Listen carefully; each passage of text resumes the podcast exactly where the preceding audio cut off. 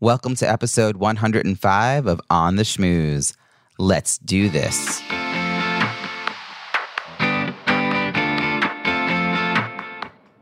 Welcome to On the Schmooze, the podcast that highlights talented people from different fields, explores how they built strong networks, and overcame challenges on their way to becoming successful leaders.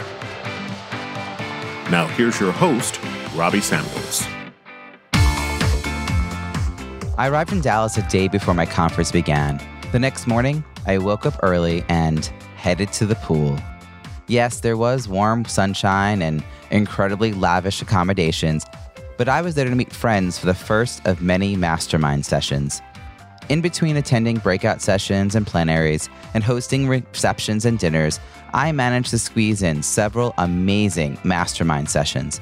It was during these mastermind sessions that I was able to process all of the information I'd received at the conference and the many epiphanies I had had.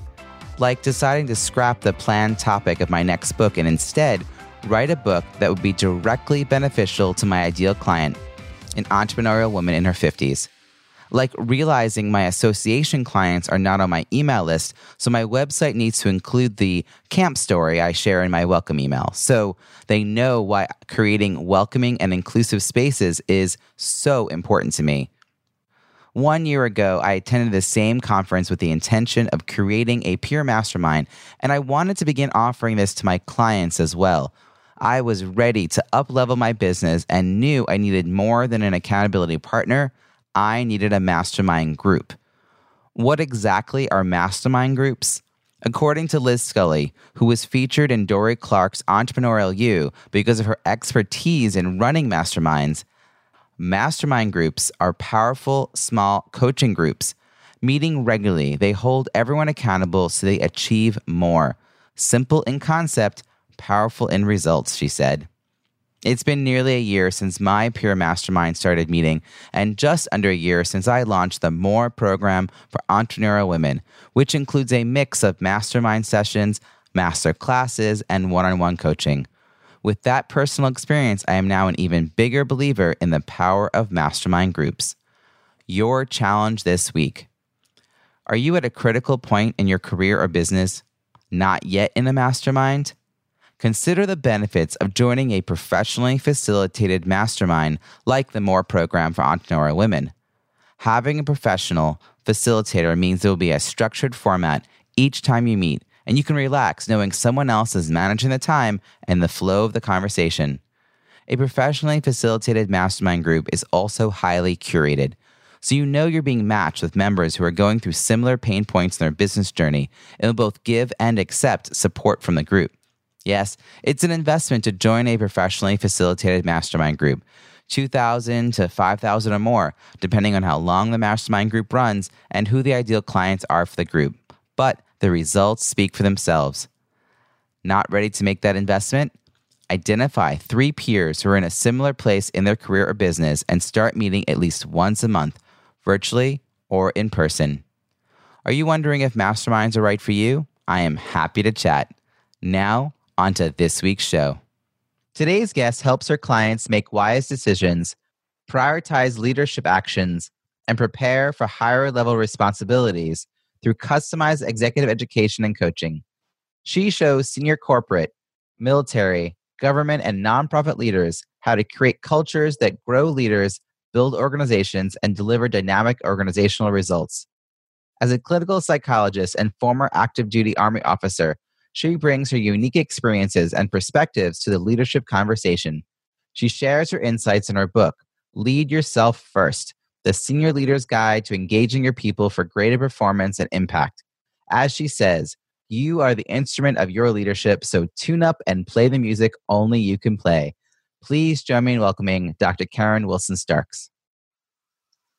Hi, Robbie. Good to meet you. Oh, Dr. Wilson Starks, thank you so much for joining me from your office in Colorado Springs, Colorado.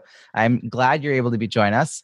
Uh, you and I got a chance to meet each other at the Million Dollar Consulting Convention uh, is that right? Million Dollar Consultants Convention. Um, uh, it was a great event. Um, Alan Weiss always does amazing events, and I was really privileged to be there. And um, I know that you had an opportunity to speak there, and I'm, I'm thrilled to bring you here to share some of your wisdom with my audience. Now, this is a show about leadership and building great networks. So, I want to kick off by asking you um, how would you define leadership and when did you realize you had the skills to lead? You know, just if I speak very basically, Robbie, leadership is really influence. And it's about influencing people to move or to act, and hopefully in a business setting, towards a mutual end or mutual uh, goals and, and, and activities. That's really what we're talking about when we talk about uh, leadership is influence. And in my case, I've been leading ever since childhood. I'm the oldest of four children, and I taught my next youngest brother how to get out of the crib and explore the world. So that was maybe one of the first pieces. But really, there's in childhood a whole lot of leadership opportunities, including influencing my parents. I was in uh, a very poor school in the third grade. And when I discovered that I was in this horrible school, because I'd been in a great school before that, I had to influence my parents to send me to a better school. And that required coming home, talking to them about what the new opportunity would be, and having them come up to the school and meet with the teachers and so on and so forth. And I was successful, got to a decent school, and that really changed the, the rest of the trajectory of my life, you know, from that point on. And I would also say um, in elementary school, in my church, I took on some leadership roles. I taught vacation Bible school for first graders, even when I was still a child myself. I did a, a co teaching with another adult person. And then I was also the secretary of our Sunday school at for the whole church. You know, I had to mm-hmm. give a speech every week about the, the statistics and data, and I was still in elementary school at that time. And then later, you know, I think maybe around fifth grade or so, I was I ran for student council later for a student council parliamentarian. And then in 10th grade, I was sophomore class president. you know, 12th grade, I was like editor of the senior yearbook. So, I mean, it, it started in all those great school years with at home, school, church, parents, and then continued on for the rest of my life. I have to say, um, I have had many guests come on, and most of them uh, start talking about something like business school. I'm like, well, I'll bring me back to earlier, and they'll go to like elementary. But you started so early talking about helping a younger sibling out of their crib, and yeah. I can see my toddler doing that with my my baby in a couple of years. Oh, um, oh yeah. So it sounds like, uh, well, you had a, a lot of a, a, string of actual, you know, uh, formal titles. Um, but you also were able to see at an early age the informal ways that you were able to influence and that you know like even that conversation you had with your parents um, what an advocate you were for yourself at a very young age and most people spend a lifetime trying to figure out how to do that. Um, were they really helping you sort of foster that sort of within you or was it just like you you arrived in the world really just kind of knowing how to do these things? Like where does it come from? This you have such a spirit about you a can do attitude where does that sort of originate? And was there somebody that really saw that in you and helped nurture it um, guide it? Like how, how did that sort of happen with early role models you know, let me say this. Uh, my, what my mother would tell you is that she never had to motivate me to do anything. I was one of those children who knew what I wanted to do and was moving forward and planning to do that. And so I was always very self motivated, always had vision for my life and for what was possible and what could be next. However, what I would share with you is that I really am a good combination of both parents in terms of their abilities and what I saw them do. My mother is was very outgoing, very dynamic, very entrepreneurial in terms of her own mindset, and she determined to go to nursing school uh, as an adult and got that accomplished, got that done, and started doing the things she wanted to do. And she was um, she had some unusual other kinds of careers along the way that at the time women weren't doing, such as driving a mail truck. And that women weren't really driving mail trucks, but she did that. So that was unusual. And my father came from a very, very poor background uh, in a rural area in Virginia, and he actually grew up on a slave plantation. And his generation was the first one in adulthood to actually be able to leave uh, that plantation lifestyle. And so he moved to Baltimore and he saw opportunity. He took advantage of the opportunities. He learned from every job that he had ultimately, he worked for the Mass Transit Administration and started as a bus driver, but ended up as a transportation executive. Wow. Planning before he left. So I had good models of parents who were persevering, they were hardworking, Yeah. and they were can do people. Yeah, and you definitely got that from them. Um, Yeah. So, as you continued into the world, did did you keep seeking formal titles? Were you like also very active when you went on to further schooling or in your first jobs? Like, did did that? Did you enjoy having those roles, and therefore, and or, and or realize, oh well, I know how to do this. You know, now that you had the skills and the experience, like it felt like something you should be doing. You know, I probably didn't think about it that way. I didn't think about it in terms of, oh, I'm, I'm going to do this to get uh, leadership experience. I didn't think about it in terms of titles at all. However, I did think about it in terms of career and what I wanted to do in the end game. And I also thought about it in terms of challenge. I always liked a good academic challenge. So I would always challenge myself that way. And because of the, the poor school that I went to, I ended up having to take the um, kind of like the third and the fourth grade curriculum all at the same time in the fourth grade. So I proved to myself I could do something difficult if I needed to. So by the time I got to junior high school, I actually signed up to take the seventh and the eighth grade together, and knock those out at the same time, Wow. and then on to the ninth grade because obviously I'd done that before. I've said I could do it again. But really, it was always a vision. So in my case, I knew from the sixth grade that I wanted to be a psychologist. And so all of the gates I went through were really to help me become a psychologist. So I, I knew I had to go to college, and it wasn't until later that I learned I had to get a doctorate and all those other things. So I would just do the next step, you know, whatever was a part mm-hmm. of it. It's amazing that at such a young age you had such clarity of what your future um, sort of career would be and actually stuck with it. You know, uh, it's very unusual. I can tell you that in seventh grade, I I took one of those tests and learned um, there was something called a computer systems analyst. don't. And based on my aptitude, that was going to be a role for me because it involved talking to people, but also using a computer. Mm, mhm. Okay. Oh my gosh. Which it's kind of funny in some weird way. Uh-huh. in some weird way, I am doing that because I talk, I talk to lots of people and I use a computer. Yes, absolutely. oh, but you really nailed it because you then you also uh, ended up in the army at some point. Is was that where was that in your trajectory? Well, you know, it's interesting. The Army was not in my grand scheme for myself. However, I ended up in the Army again, still pursuing the vision for being a psychologist. And that's because I, I had known some people that had gone to Walter Reed for residencies.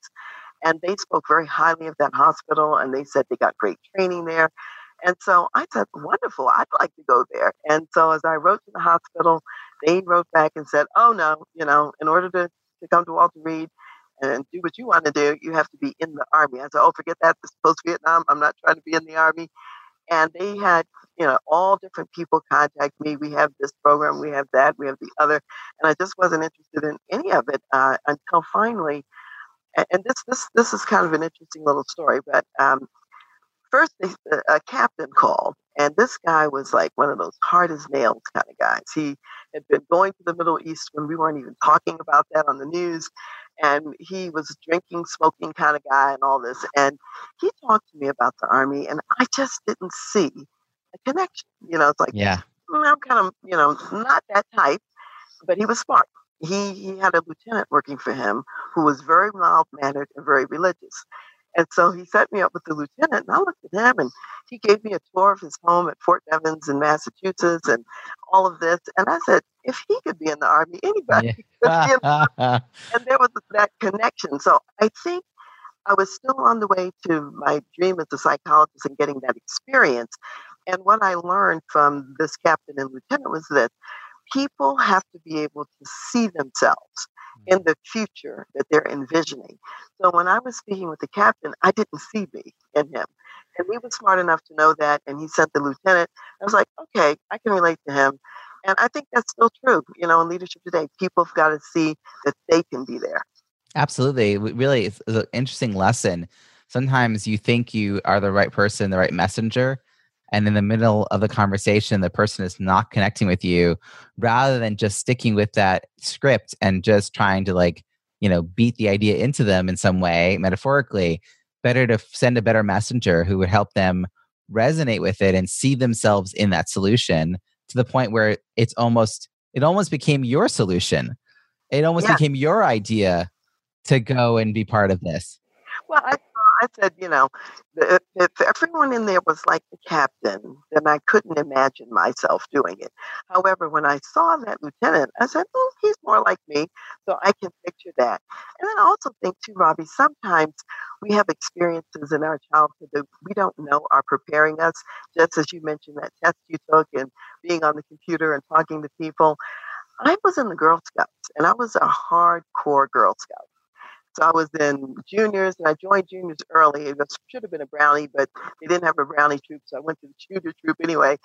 And I went to cadets and I had one of those sashes where I had badges all the way up the front, all the way up the back. Wow. And you, know, you, were, did, you were one of those. I was one of those. And we did the, you know, high end, you know, outdoor camping and all this, which I'm not really an outdoor person. I'm a resident indoor person. I'm like a New York person that likes to be at Broadway and the theater and so on. But my mother says later on, when she saw me in the army, she said, you know what? The Girl Scouts really prepared you for all of this. Mm. And in a mm-hmm. lot of ways, it's true. That's so interesting. I love that you're able to really pull on call upon like earlier ideas of, of, of, what you went through to then apply it to things later in life. So you you have uh, sort of really taken your role and kept uh, morphing it into new opportunities for yourself. And lately uh, you have this really interesting thing. You're doing TransLeadership inc. um, yes. is the name of your company. And i want to hear a little bit about that but the way i want to ask you is that I, i'd love to hear what you find most rewarding about doing this work. Yes, you know, I okay, as a psychologist, of course, I'm very motivated by seeing life transformations. I'm very motivated by seeing people actually identify and appreciate their unique gifts and talents, and then to be able to leverage those out in the world so that they get dynamic organizational results. So, if I can come alongside uh, a, a leader or that leader's team and help them to see how they're uniquely gifted and appreciate that, and not only just get results inside the organization, but what is their mission?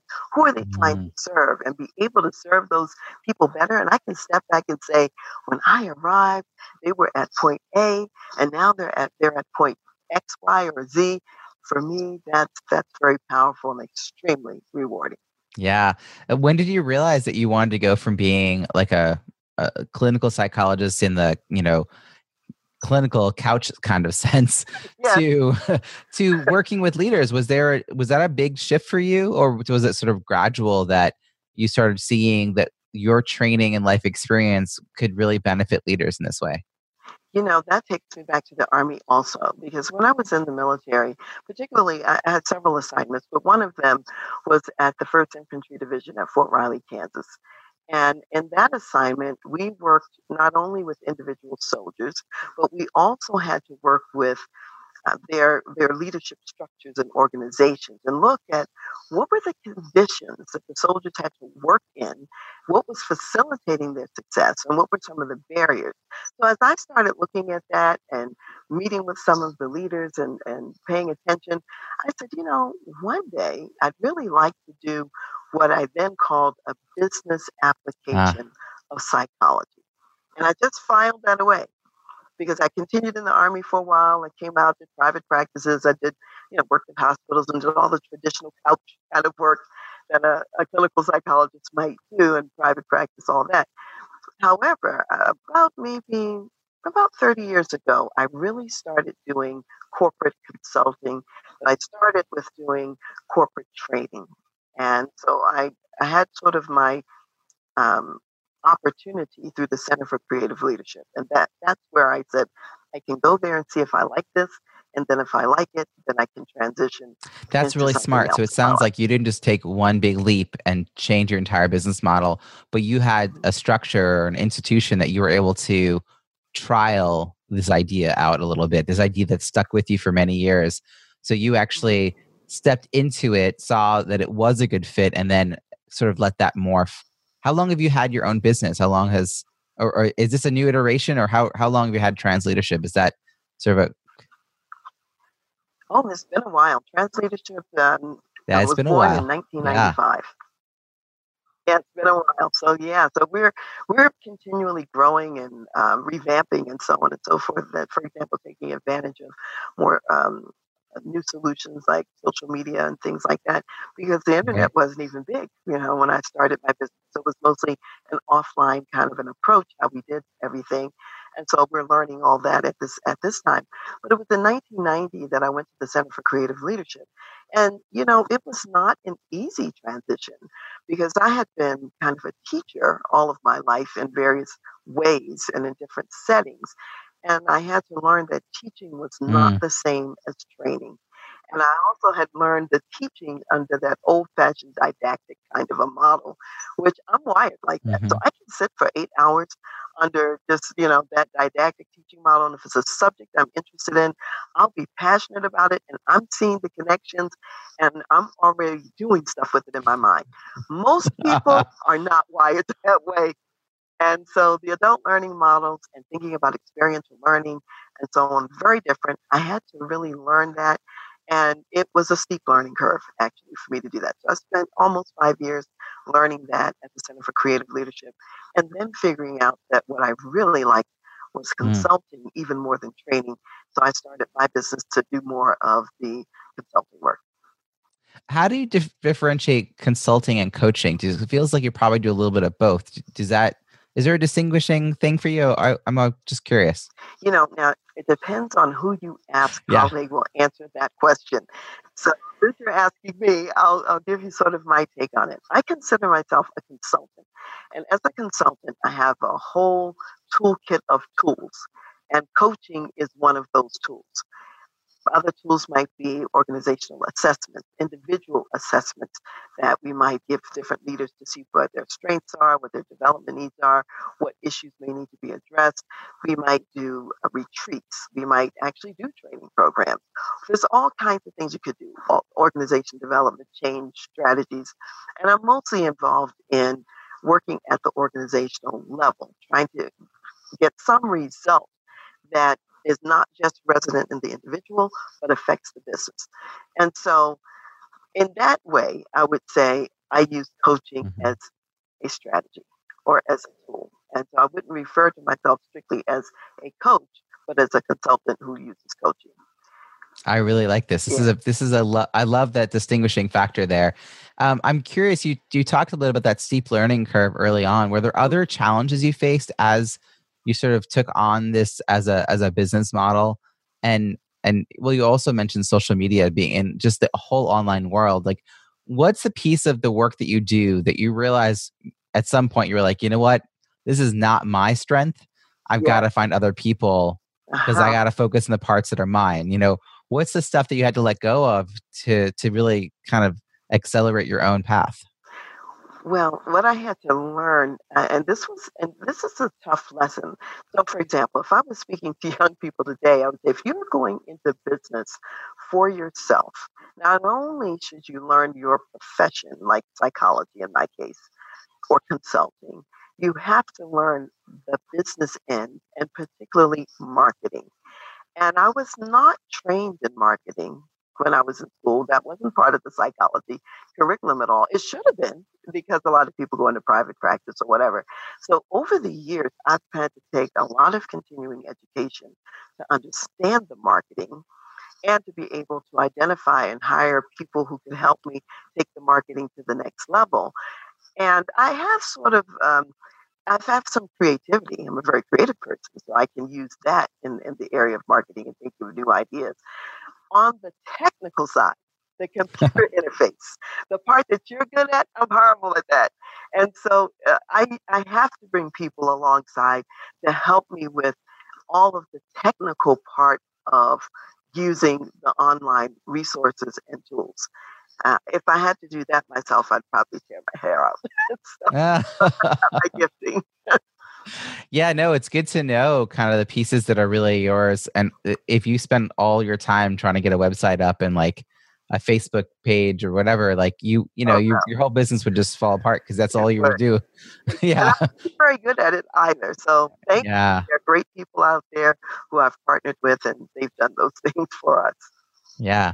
So um, as you're you're doing this, it sounds like it's it's become like eh, this is what you've done. It's like now you're actually coming up on your 25th anniversary of this particular business, which is remarkable. Uh-huh. Um, and I, and a lot of the people that I speak with, um, the longest I think the average lo- length of long is 10 years, and that's because in 2008 there was a crash. You mm-hmm. know, like, and then a lot of people lost their jobs and or happened to leave their job in 2007. um, and then was like, oh, well, then I'm gonna do this dream of mine um, was there any impetus for you around making a decision in 95 to get started? Was was there something about the timing of that that kind of was like this is the time to do this? Because it's being an entrepreneur is like not the lighthearted. And usually people find themselves there kind of like see an opportunity and seize it, you know? Yeah, that's a great question. Let me answer it in a couple different parts. One, prior to joining the Center for Creative Leadership, for example, I had had my own businesses anyway, as far as private practices and so on. And I actually enjoyed that and loved it. So it was actually harder for me to go back into an organization for almost five years and have to function according to the structures that may not have been best for my style in a lot of ways. So when I decided in 95 to go back to owning my own business and doing my own thing, there was a catalyst. so, you know, you mentioned, was there an impetus? It was a catalyst. My husband was still active duty in the Army, and he was stationed in Kansas, and I was in Colorado. And my mother was very, very ill. She she had been she'd been ill for quite a few years, and it was towards the latter years of her life. And I wanted to be able to go to visit my mother every month on the East Coast. And I wanted to go every month to see my husband in Kansas. And it was difficult to do that from the position of an employee. Mm. And so what I said was if I have my own business and do some things, I can structure my life in such a way I can go to the East Coast every month, visit my husband every month, work uh, make and earn the, the, the income I want to earn and not miss a beat. And in fact, that's exactly what happened. And it was, wow. it was the best of all worlds for me. That's well, and it's so smart. You decided up front sort of what success would look like for you.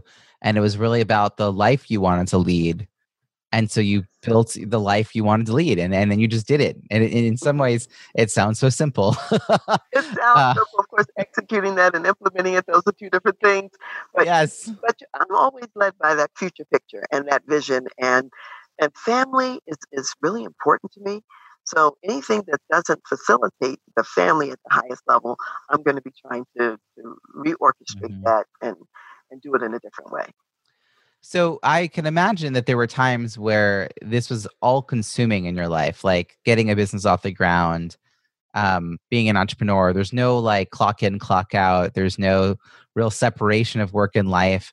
Um, you know, you're you're always thinking about things. You know, you're kind of noodling on it. So, how do you know when you're off the clock? Like, is there something you do, a ritual or a habit or a practice to like give yourself some break, uh, some downtime from being at work, or do you just sort of see this also being blended and integrated in some way into your life? Yes, I, don't see um, really steep, strong demarcations, if you will, between work and non work. What I love, though, is that in this life integration, I have a really nice mix that I, I enjoy. Like, for example, if I'm going to Washington, D.C. to work with a government client or something like that, my family of origin is in Baltimore. And so it's very simple for me to add a few days and go over there and visit them. And so I get to Baltimore, I mean, quite a few times a year, usually no less than four times a year. And this year, I think I've been there almost every month because of things I was doing in the region. Similarly, if there's a friend that I want to, to visit with, I can fit that in. My husband, if he says, let's go to a jazz show up in Denver or wherever, I just put it on my calendar and we just do it. Or if, if it's been a particularly challenging year or I know I'm going to be real busy, I'll say, well, I might need a longer vacation. So there was one year we took three weeks and we went to Key West and took a longer vacation because we needed that that year. But I try to mix it up. Like I'm, I'm going to go to um, Hawaii in July for a client engagement, and I'll take vacation with that. So I'm always mixing it up, doing whatever I want to do. I don't say to myself, "Oh, you can't do this because you know you have to work." No, do both. That's that's mm-hmm. my motto. Yeah, well, of course, when you're uh, location independent with your job, you can bring it with you, yeah. and you have sounds like you have clients really far flung. Oh yeah, uh, ge- geog- yeah. So the geography kind of keeps you going, um, and I really love this piece because you know this is a show about building great networks and this idea that you're always thinking about how to tack on uh, connecting with people, whether it's family or friends, when you're traveling, because you know that's a great way to make the travel even more enjoyable. Um, and and I think a lot of people that I've talked to, um, you know, in their minds when they're first starting out, success was to be like on the road. Uh, you know, not not being on the road, but being on bigger stages or bigger clients, which requires you to be on the road a lot. And it's a kind of lonely existence. Um, it's a lot of you know nameless hotel right. hotel rooms um, and a lot of you know room service. But if you are talking if you tack on, you know, these connecting points with real people that you know, it sounds like you're also making even that part of the work more enjoyable. Are there any other practices you have that help you nurture the connections, not with your closest family and friends, but like sort of that next two tiers out, like the people that you, you know, you meet at a conference, like we met at a mm-hmm. conference. How do you stay in touch with people like that that you don't have work related? Like you know you're not you're not hiring them they're not hiring you but you're like oh i like them they were good people. Sure. like what's what's some way that you nurture those connections you know it has to do with uh, some similar interests that may be there or um, mm-hmm. there are ways you can help each other even if you're not clients to each other so for example um, i try to look at where that opportunity is I'm thinking of uh, a psychology graduate student, and he had come to an APA conference where I was speaking, and he didn't get a chance to hear the speech, but he wanted to hear it. And so we arranged that I would talk to him about it after the fact. And I didn't know how to use Skype. And so he wanted to do this meeting by Skype. So we decided to sort of trade services. He was going to teach me how to use Skype, get an account set up and then I would teach him all the, the things that had been in that um, that workshop that, that he missed. We had a great connection. We're still in touch, and we stay in touch. But it was it was it was a mutual benefit. We had similar interests. We both were part of the consulting psychology you know, division and so on. So I try to think about how that might be. And even you and I, you know, meeting at this one conference, you're interviewing me, and certainly that's going to benefit me. That's going to be, hopefully benefit you as well. And then hopefully we will find a way to, to remain mm-hmm. in touch. It's hard because I do travel a lot. I am on the road mm-hmm. and I'm, I have a very busy consulting um, practice and I enjoy being on the road. So I have to remember to uh, connect with people. So I think the one thing I would even say to someone else is this uh, that I wish I had done earlier, and we're starting to do it now. I'm very intentional about making the connections. I have been less intentional about putting them into some structures and some systems and having those automatic reminders embedded. Mm. And I would encourage people to do more of that and that's what I'm starting to do more of. Yeah. So I have two questions for that. One uh, is, do you have any way to know uh, who in your network? Uh, I guess what state people live in or what city. So, like, if you were coming to Boston, yes. which is where I am, right. would you know yes. who it is you know in Boston? I do. I have a way to, to um, uh, and and it's, right now it's not overly sophisticated, but mm-hmm. I do have I do have people on spreadsheets, so I, I know uh, yeah uh, that you're you're in Boston. So yes, that's awesome. And then the other thing is, have you heard of something called Contactually? You know, I'm not familiar with that one personally. We we have we're just launching something else new, and I'm so sorry, I don't remember the name of it. My assistant mm-hmm. is actually responsible for implementing yeah. it in our in our business, but we're um, just putting in a new contact relationship management system ourselves. Yeah, and it's, it's so important. Robust. Yeah, yeah. So so uh, what I like about the contactually CRM is that you put people in different buckets, and then you set a timer for each bucket. So if you want to meet with certain people every you know, two weeks, every four weeks, every quarter, and if you haven't, it, it knows whether you did the email or a phone call. And if you haven't done that, then it pops up on your dashboard for you to consider like what's the action to take. Um, and I have actually found it useful for my weaker connections the ah, people ah, I, yes. I, don't forget to talk to my clients you know sure, like, right um right because it's, it's like it, it's present right sure. it's very present so it's it's these so weaker connections and so i'm always trying to figure out how do i move someone's from sort of the outer rings of my network and sort of bring them a little bit closer and a lot of that is on me like you said to see like what's the overlap in interests or you know what are the ways I might be able to benefit each other. I love making introductions. I love people introducing me to people. So people who do that sort of step out for me and like, oh yeah, I'm not going to forget you because you keep offering me connections to people. Exactly. Um, this podcast has been phenomenal for me to like connect with people after meeting them. I I I've really appreciated it as a, a, way to build my professional network, but also a lot of professional development because I'm learning all the time from people I have on the show.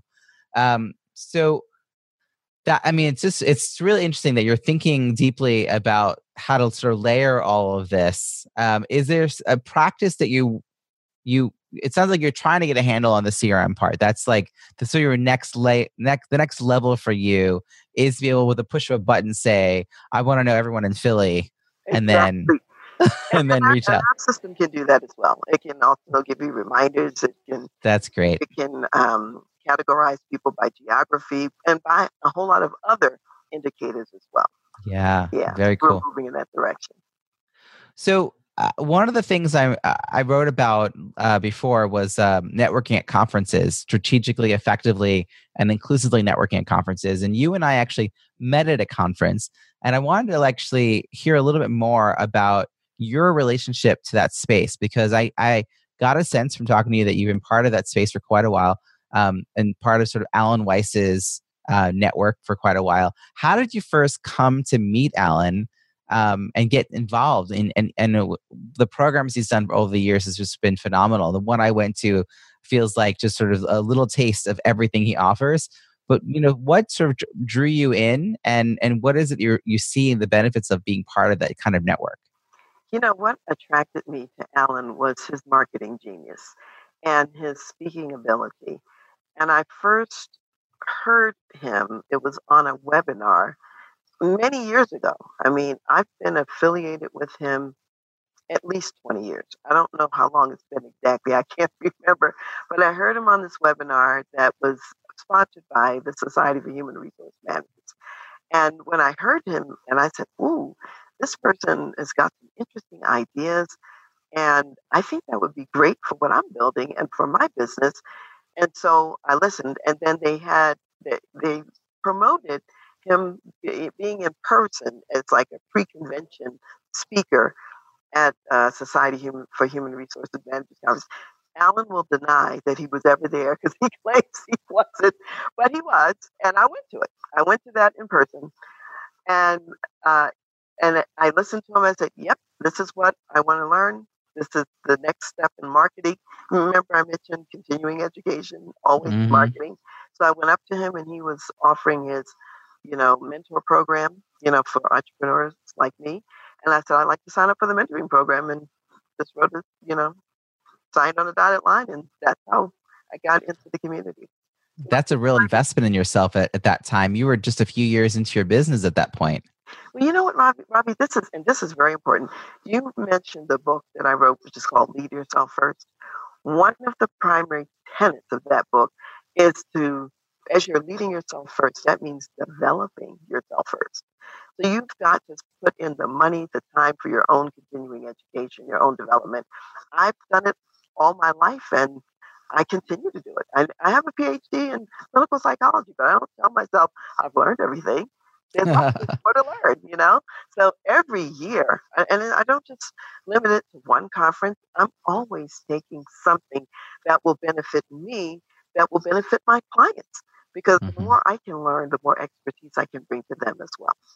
Absolutely, and and I can imagine that you're you're learning in the in the moment. You're meeting people. It's it's helping build your own uh, network, um, build in your influence, your expertise, everything you were talking about earlier. It's it's a it's smart to invest in yourself, and I think a lot of times people hesitate to do that, particularly in the beginning. Like uh, my first few years, uh, I left my uh, day job then in 2014 uh, to to pursue speaking, which I'd been I'd been speaking on the side for many years. It's now been okay. a decade. Um, but to pursue that as a business and every pretty much everything I've earned in the first three or so years went back to programs, networks, yeah. conferences, you know, uh-huh. and you know now uh, uh, seeing results from that. And I feel like if I just stayed in my own little space, it would be a very slow growth. Um, and I don't think I would have. My own business has shifted and changed and expanded because the influence the people around me and what resonated with them. So, very important is is that lesson you just said. Lead yourself first is to like invest in yourself, develop your own uh, sense of expertise, belief in yourself. I I work with a lot of entrepreneurial women who mm-hmm. I think that if it's it's a little bit it's confidence. I, it's sort of not quite the right word, but there's there's definitely something where like you know they just don't have almost enough ego around what they know you ah, know and there's you know right they're they're brilliant but they just don't have enough they don't put that out very well and very often sure. um and they really hold themselves back because of that and i think there's a balance you know you want to like let people see your brilliance and i think that you've been very good at that mm-hmm. um, shining who you are out into the world and helping your clients do the same thing right i i think a lot though uh, in, in, within this conversation i think a lot about diversifying my network and i i imagine that being part of a network like alan weiss's has been a way for you to really in in the most broad terms ever think about diversity of your network really expand who you know and who you meet. Is is that true? Has that been sort of one way to really get outside, like clinical psychologist, for instance, you know, and meet people from all across the the different professions? You know, I'm very intentional actually about doing a couple things. As you say, there are some connections I have within the psychology space, the consulting psychology space, uh, the Christian leadership space, for example. Those are all kind of closer in. However, uh, through Alan's organization with um, the Society Advanced Consulting, SAC, I've definitely expanded my network. And he has usually an annual meeting in New York that I like to go to if I'm available. It's been hard for me to get there the last couple of years. And I'm doing that in a lot of other settings. So I'm often uh, part of other, let's say, marketing kinds of networks as well, or other places where my clients might be, where I'm meeting diverse people even as a child, I was very interested in different cultures and different countries, and I identified uh, as a you know at an early age that one day I'd like to go to Australia. I looked at the map and said, "Well, I read about Australia and said I'd like to see who's over there and learn about that." I've lived in in Germany. I lived in Wiesbaden, and so I worked there and had some networks there. I've worked in places that a lot of people don't work. I've worked in um, Saudi Arabia. I've worked in Bahrain. I've been to Ghana. I've been to Australia and all these kind of places. And so I'm always appreciating different cultures, different people. I speak um, French. I speak German somewhat, not as well as my French. And I, when I'm visiting places, I like to collect wearable art. So it wouldn't be unusual for you to see me go to work and I could be wearing an Indian sari, you know, because that's how I, I like to celebrate all of those different cultures and meet all of those different people, learn about their languages and so on. So, and I have clients all across the globe even now. So, yeah, mm-hmm. I'm, I'm doing it in a lot of different spheres. Yeah. What would you say is the importance of having a diverse network? Like, how would you capture that if you were trying to explain to somebody else? Well, the importance is it broadens your perspective and broadens your horizons. And I think sometimes particularly in the United States, since the United States is so large, sometimes we can forget that there's a bigger world uh, even out there. And to be able to access people who may be from different religious backgrounds, have different cultural practices.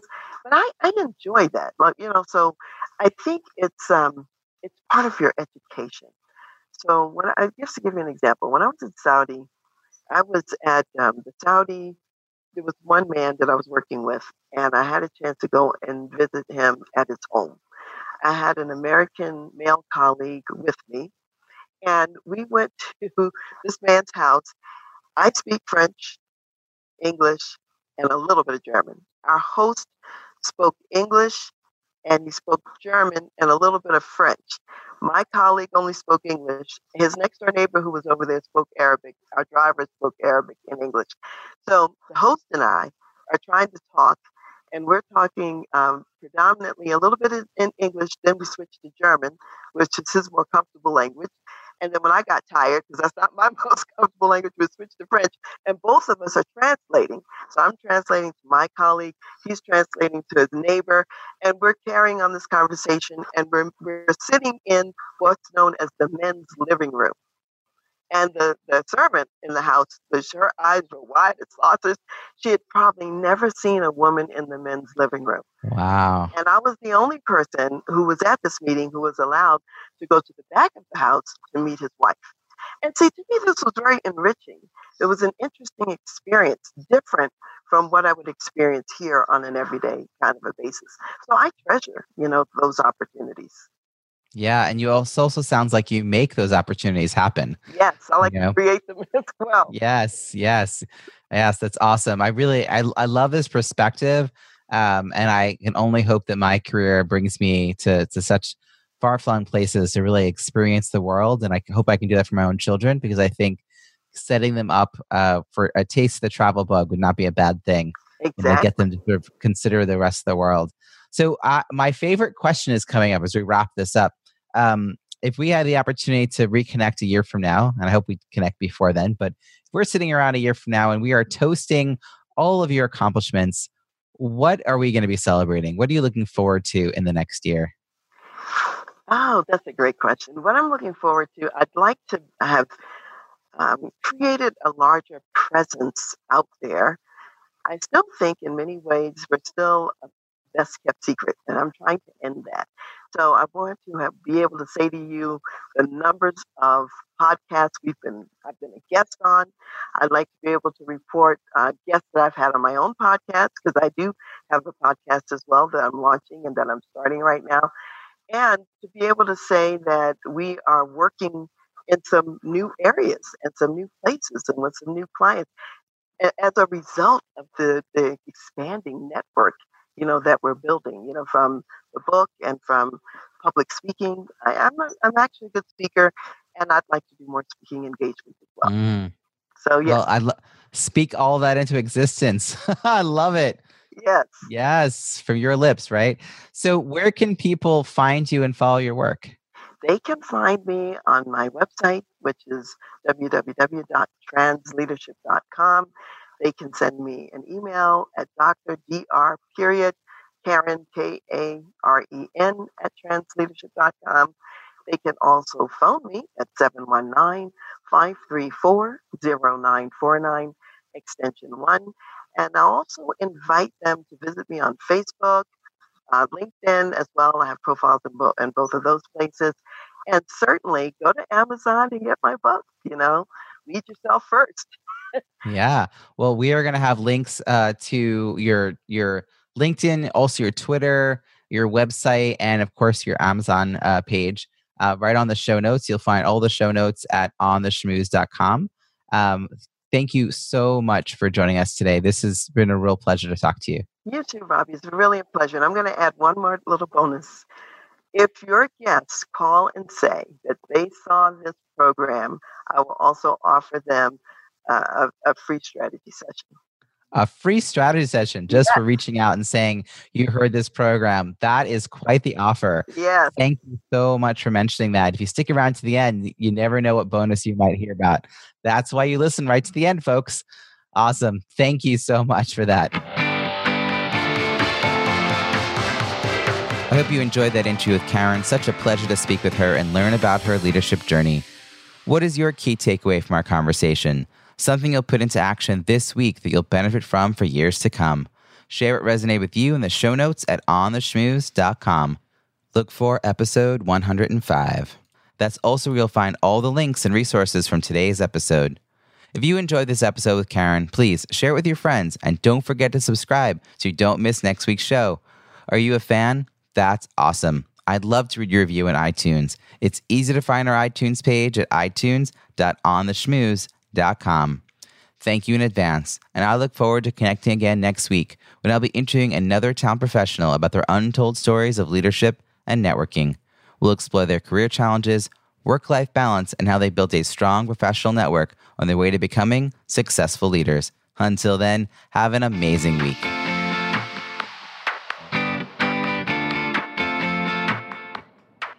Thanks for listening to On the Schmooze podcast at www.ontheschmooze.com. That's On the Schmooze, S C H M O O Z E.